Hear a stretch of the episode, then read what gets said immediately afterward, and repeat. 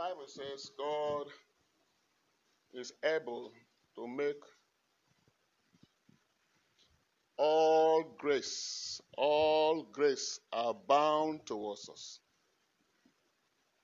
So that having all sufficiency, not some, all sufficiency, we may abound towards good works. Let me explain it a little bit. What he's saying is that God has made all grace that pertains to our lives available to us. He has made all grace abound to us. And the climax of that grace that God Himself has given us Himself. Because He created us insufficient, He created us not complete. Our completeness is God uniting with our humanity. And that is what has happened in Christ Jesus. Amen. We must catch this reality. We were created insufficient. And as long as God's own side does not unite with your humanity, you will continue to suffer all kinds of things. That insufficiency will show up in your life in different manners. So, God's dream is that we become complete. And that completeness has come through Jesus. So, the coming of Jesus or the arrival of Jesus in your life is a perfect combination of divinity and humanity. And that is the perfect will of God for each and every one of us.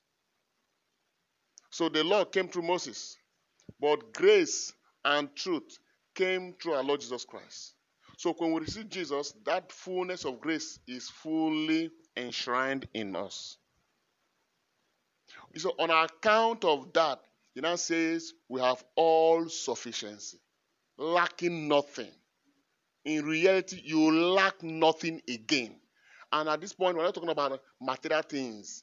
First of all, it starts from the spirit.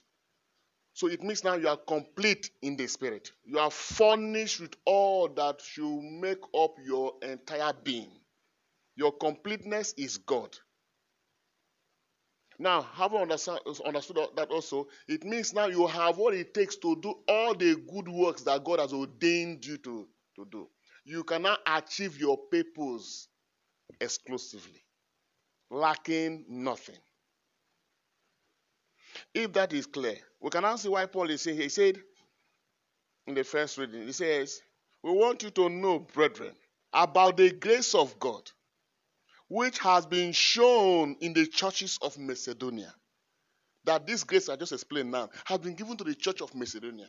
They have come to understanding that they are no longer insufficient.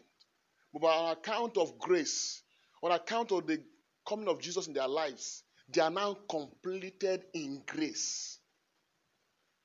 On account of this, now they cannot give themselves to God. They cannot give themselves to God. Without that, you can't give yourself to God. Because in that grace, you will discover the love of God. And love is reciprocal. If you love, if you receive love, you have no option than to love back. You cannot love unless you see love. So when we discover the love of God in this grace that has been given, it overwhelms us so much that we begin to love God again. So it is that act of love that makes us to now give ourselves totally to God, irrespective of whatever may be around us. So Paul started explaining that because of this, that have discovered this love, they are ready to give anything. He started praising them, which have been shown in the church of Macedonia. For in a severe test of affliction, their abundance of joy and their extreme poverty have overflown in a wealth of liberality on their part, for they gave according to their means. Why are people who are in church, why is that they don't give? Why are they so stingy to the system of their faith? It's because they have not discovered the love of God. The love of self is more than the love of God. They don't give. No matter what you say, they don't understand it. It's not their fault. They're just in bondage. They lack the truth that liberates.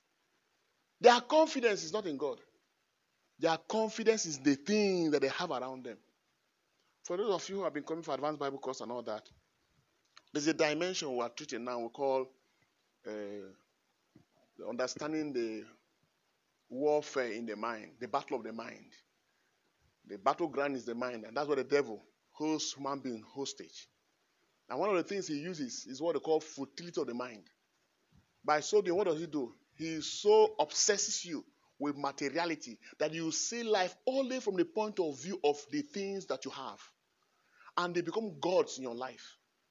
To the point that you cannot assess life outside the material things. You can't see beyond. You see the point? And that is darkness. And he makes you see that the beginning and the end of your life is all about the things of this world. You can't catch the values of the things of heaven. Your treasure and your heart is not in the things of heaven. Your treasure and your heart is in the things of this world.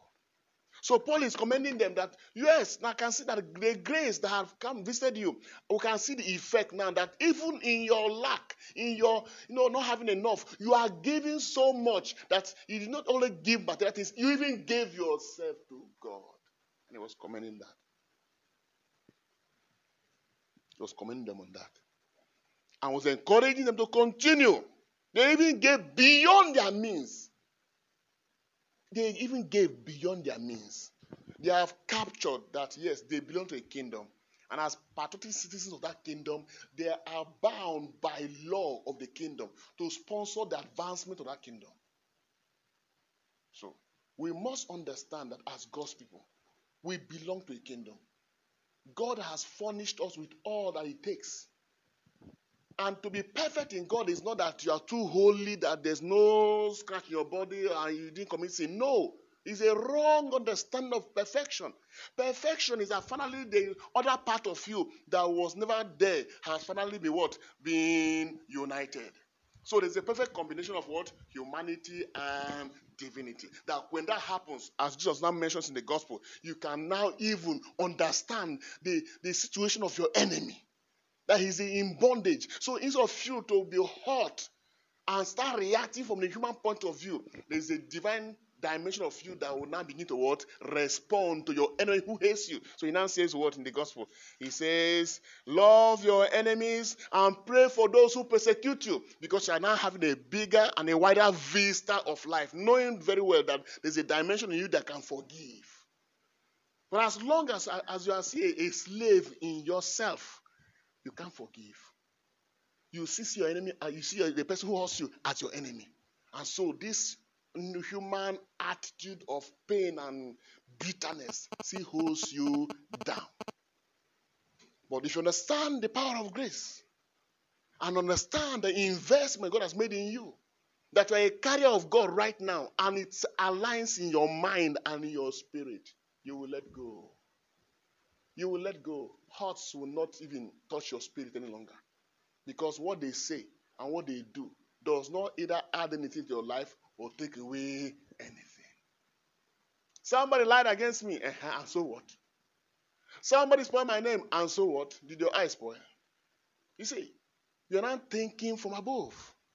And that's the dimension that we must, in our Christian growth, open ourselves to that reality. To a point where if God has given us Himself, we should be ready to give ourselves also. And not just ourselves, but give everything we have for the sake of the kingdom. May we gain understanding in the name of Jesus Christ. Because this is what the Spirit is ministering to us. So that we can be part of those who have understood what God is doing and we are fully connected. In that dimension, the grace of God will come to abound upon our lives. And truly, the mark of Christ will be with us. May God bless us in the house through Christ our Lord. Amen.